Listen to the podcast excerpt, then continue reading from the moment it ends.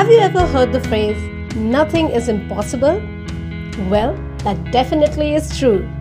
So, why don't we tune into this episode where we get to know how international students and migrants can secure desirable jobs in their respective industries?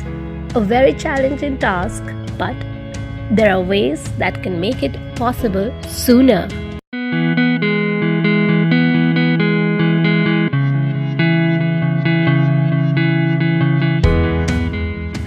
Everyone, this is Ishani Nigam. I am a recent graduate from the University of Melbourne with a master's in marketing and communication, and I'm tuning right in from Melbourne, Australia.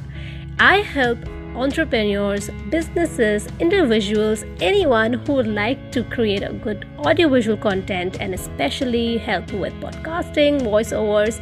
And if you're looking out for someone to help you with that, I'm right here and welcome to my first step ever, a podcast for graduates and young professionals across the globe to help you take your first step towards your goal. Welcome back on my first step ever, my friends, my ninjas. With every episode, we talk about aspects that can help each one of us go a little further and a little more closer to our goals in our life.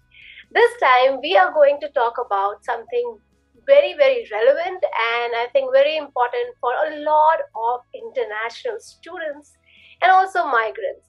As international students, we dream of big things. When we go to a different country, we want to settle abroad with our own personal reasons for career growth, or it could be anything else. So today I have someone with us who has gone through the same journey and he has had his own ups and downs. Story is quite similar to each one of us, but what he did with his circumstances is what makes him stand out. And that's why please join me in welcoming Ash Latif all the way from Australia. Hi Ash, how are you doing? I'm very good. Thanks for having me, Shani. It is a pleasure, and I am quite happy that we sort of you know met. I think we met uh, through Instagram, yes. and we had a very quick chat a few weeks ago, and yeah. I came to know that what you are doing for international students and migrants in Australia, and the story and the motivation behind is is, is really, really noble. So I think it's a great platform and it is a great story that I'm going to share today with everyone else. And they must hear this because they can learn a lot from your journey. And I think a lot of them are on the same path wherever they are in this world, not just in Australia, because I think the strategy, the ideas that you had, and what you made out of your situation can help them as well, whoever is listening to us. So let me give you a brief about who Ash Latif is and what his story is. So Ash Latif, he is a migrant from Maldives and after realizing he had no chance at work or passing English scores needed for Australian permanent residency. So I think you decided that you you want to change your entire approach that can help you get the uh, the residency that you're looking for. But I think more than that, you had a goal in your mind and you wanted to crack it. And when that was not happening, you saw what is going around in, in your environment and how you make things happen is the key. So once you went through a lot of scientific papers, research of job seeking journey, what works, what doesn't work, and I think after facing a lot of no's, which a lot of us do face, a lot of international students, I think that goes without saying. You um, so you develop strategies that you later utilize to successfully boost your career and gain Australian citizenship. Now, I want my listeners to you know get into this episode with this perspective of not that we are not promoting you know how or it's not a shortcut formula of getting a residency it's more about how ash turned around things for him how he managed to get to his goal and the strategies that he picked up, which he is so, so happily willing to share through his organization that he just started, which is Prometheus. And I hope I'm pronouncing that correct. The beauty is, lies where when you had your own share of problems, but now that you have made it, you want to share it. And that's why you started your coaching, friends and family, using the strategies, and before moving into online coaching. for migrants and international students. That means that you help students with online coaching as well. And I believe yeah. uh, you developed the accelerator program alongside consulting with experts within the field, which is g- yeah. great. Uh, I think you consulted successful migrants and business owners and tailored to the Australian environment, which I think is going to be of a great value, which we'll be discussing soon. Yeah. I think your single most aim was to help international students and migrants, you know, go past those uh, disadvantages that I think you had come across, yeah. which is really, really, I'm really happy to hear that because I am an international graduate in Australia. So, how was your journey as an international student? Uh, were you here for your bachelor's or for your master's? What was the time period like? I moved to Australia in 2011 and I actually moved here to study my bachelor's degree. Um, I, I, had never been to Australia before. it was my first time. It hit me like a truck, you know, the cultural differences, people spoke differently. Once you're hit with that different accent, suddenly, you know, you gotta you gotta sit at the very front of the class or the lecture room to really try and absorb all the information, especially your first year. When I was an international student, I started off with advertising and then switched to commerce. During that period, I felt like I didn't really do much in, in terms of, you know, job hunting or networking because, you know, I, I was studying and, and I, I, I was stuck with this really, what I would almost call a primitive idea of, hey, you know what? I'm going to start after or you know close to graduation or maybe after I graduate. That's when I'm going to start, and it's going to be easy because what you hear generally are from other students, but you also go, have to consider many other students also haven't really gone into uh, their careers.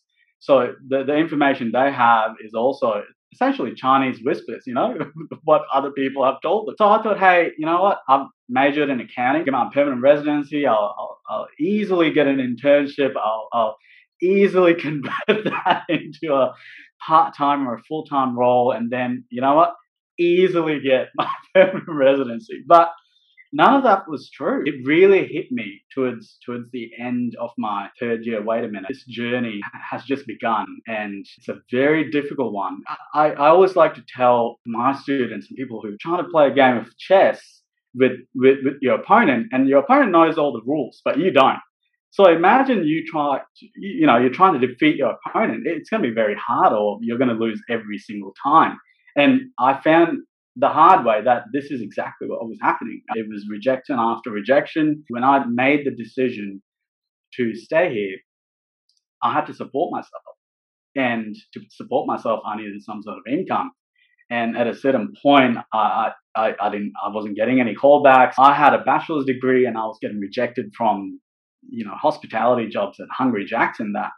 Um, oh. because at a certain point, you, you're yeah. in this very tricky position where you're either overqualified or you're underqualified. And in these cases, everyone has that question: Why exactly are you applying here?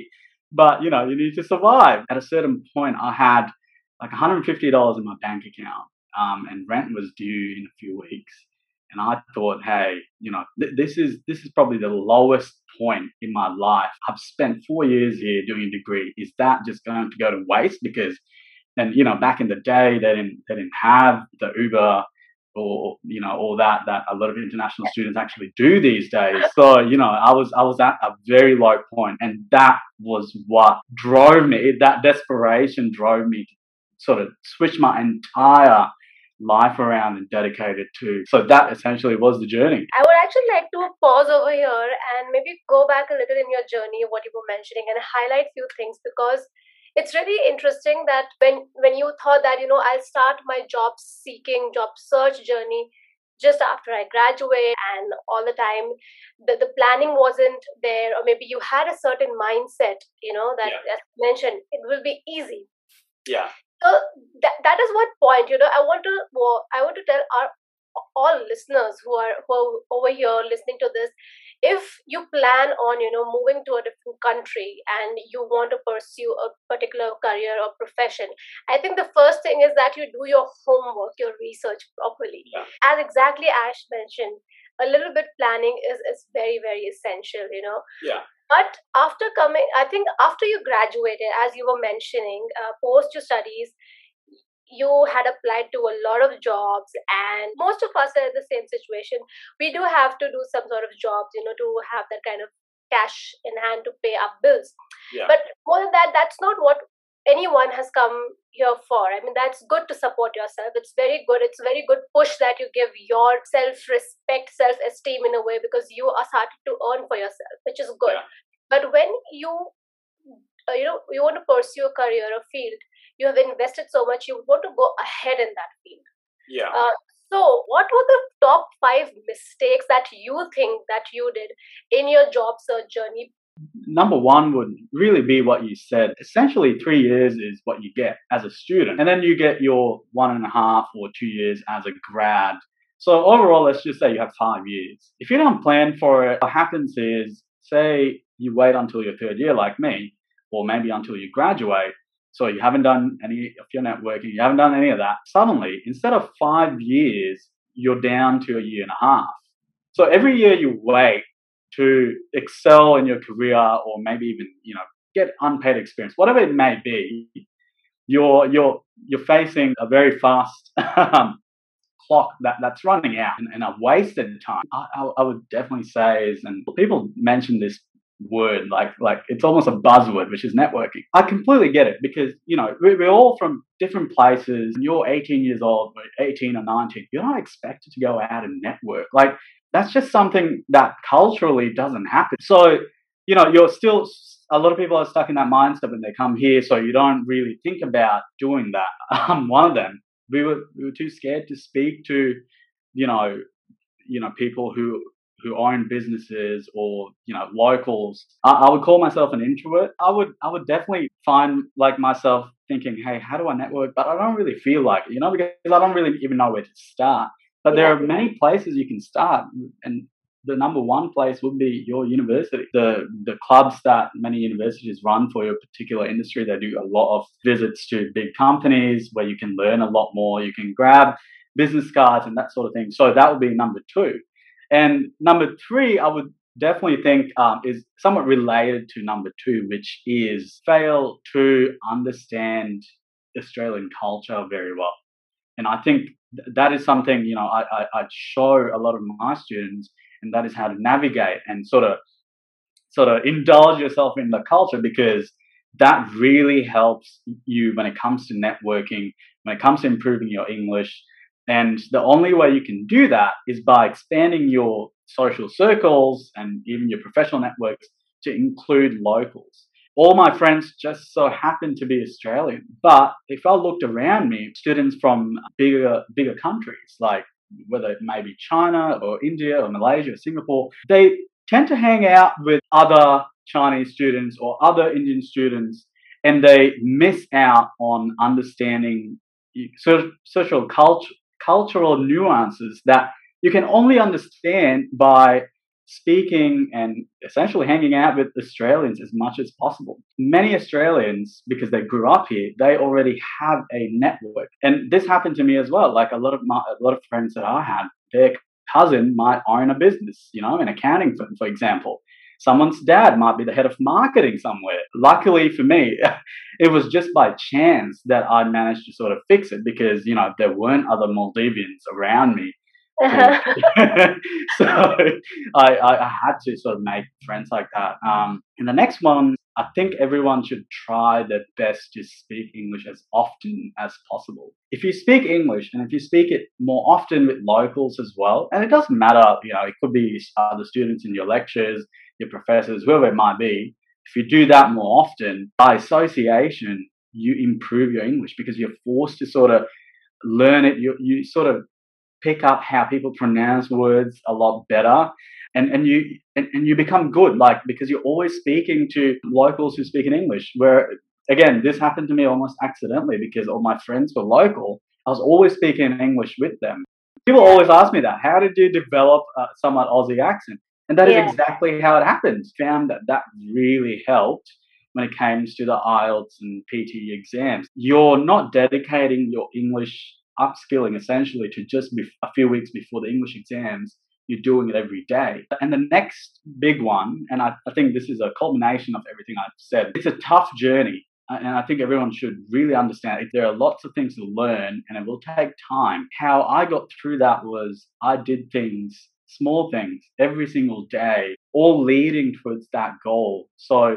little habits that you form, you know, whether it be picking up, you know, better English skills, learning how to talk to people at an event, whether, you know, a lot of people are afraid to go up to a circle of people and just strike up a conversation. I mean, it's natural, it, it's human. Develop small habits that will eventually lead to that goal. Definitely will be the top five. Ash, that is incredible because I think the five the top five mistakes that you say i think we can look at as the five parameters that you are giving today to all the listeners yeah. you know which is amazing plan networking and culture getting you know uh, really into the culture English speaking and participating in practice. I think these are the five parameters that I think you, I can take away from your story. So definitely, these will take you way ahead in your journey.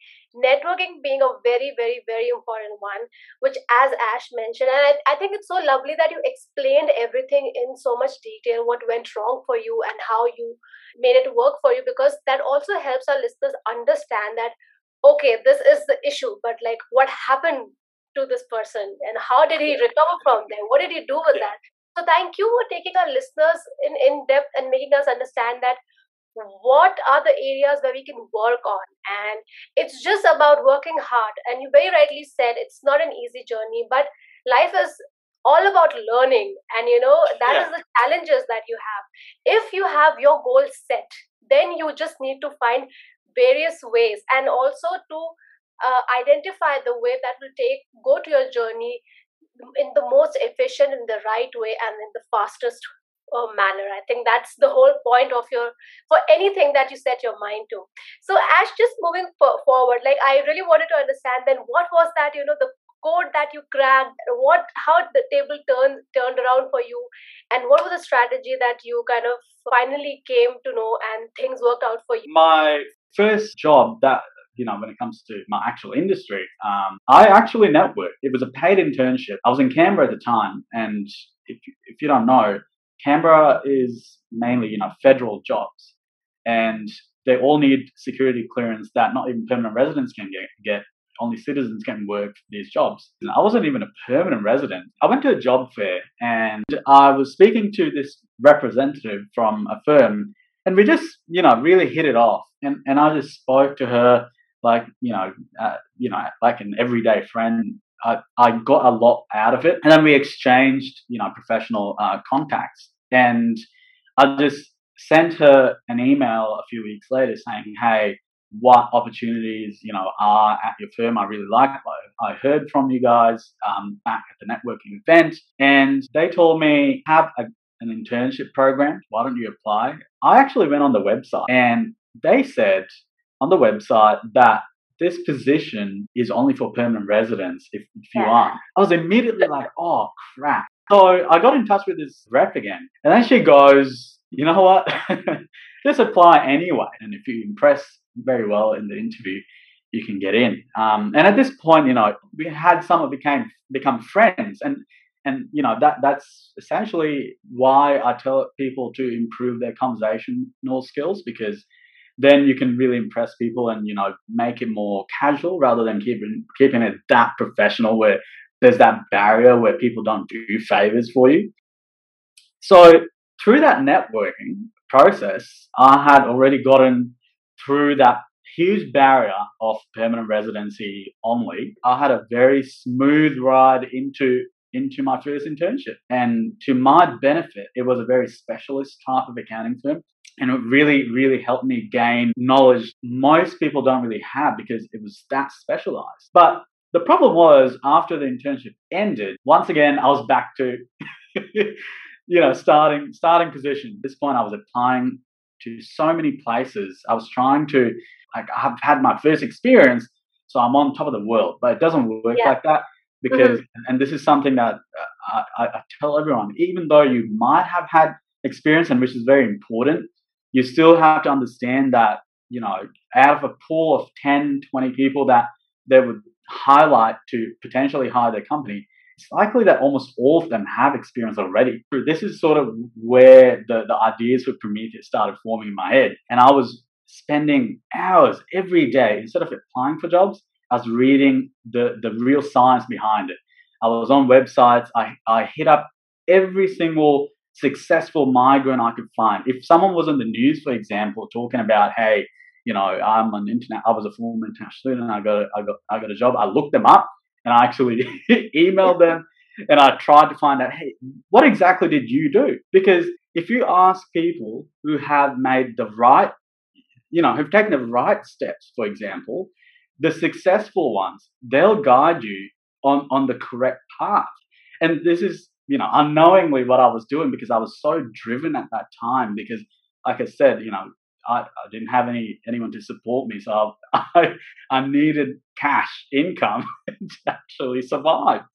And and at this point, I learned a lot about discrimination, for example, or a thing that a lot of people I feel like don't fully get. You know, you can call someone up and just judging by your accent or your name, they can disqualify you.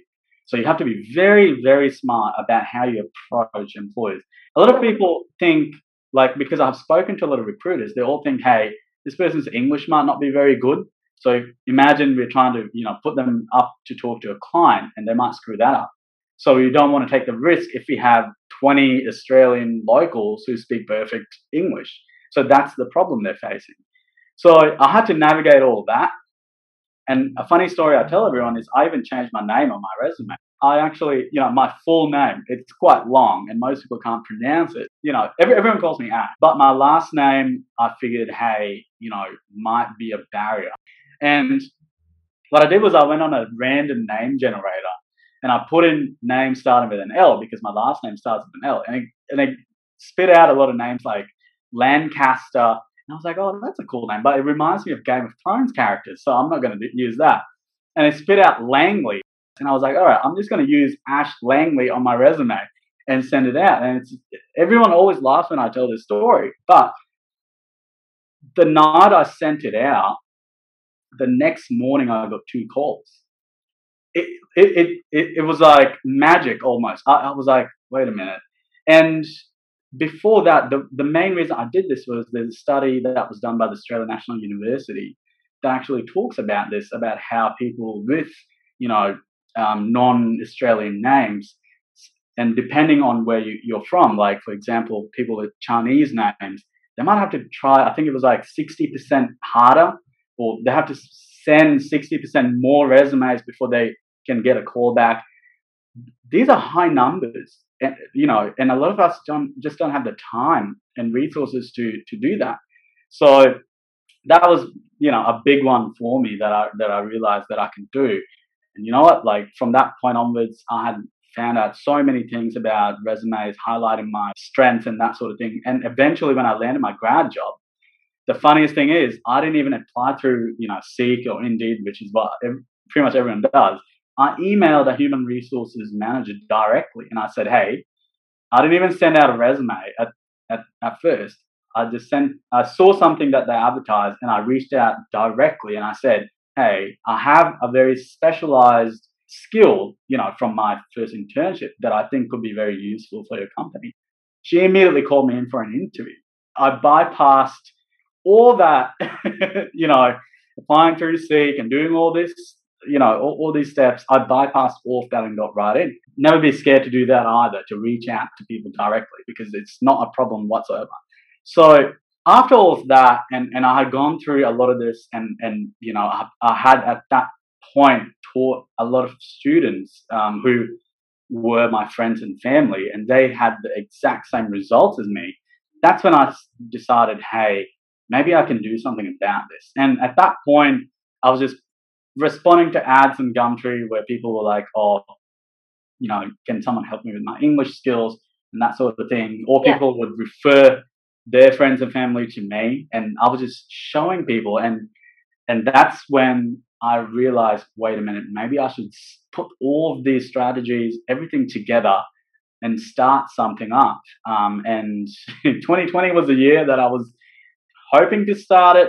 I started much later than that officially, and at that point, I already had many students. Yeah, we we, we started Prometheus, and I, I named it after. I wanted to, and I always say this: I wanted to make my goal to level the playing field so that if I'm competing for a job against an Australian, we're playing on the same playing field. They're not going to question my name, my background, anything like that.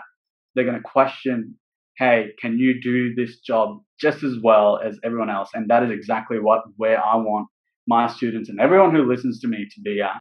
I feel so good that over here we are able to have a person like you who can be so candid and tell us exactly what happened in the journey from start to finish.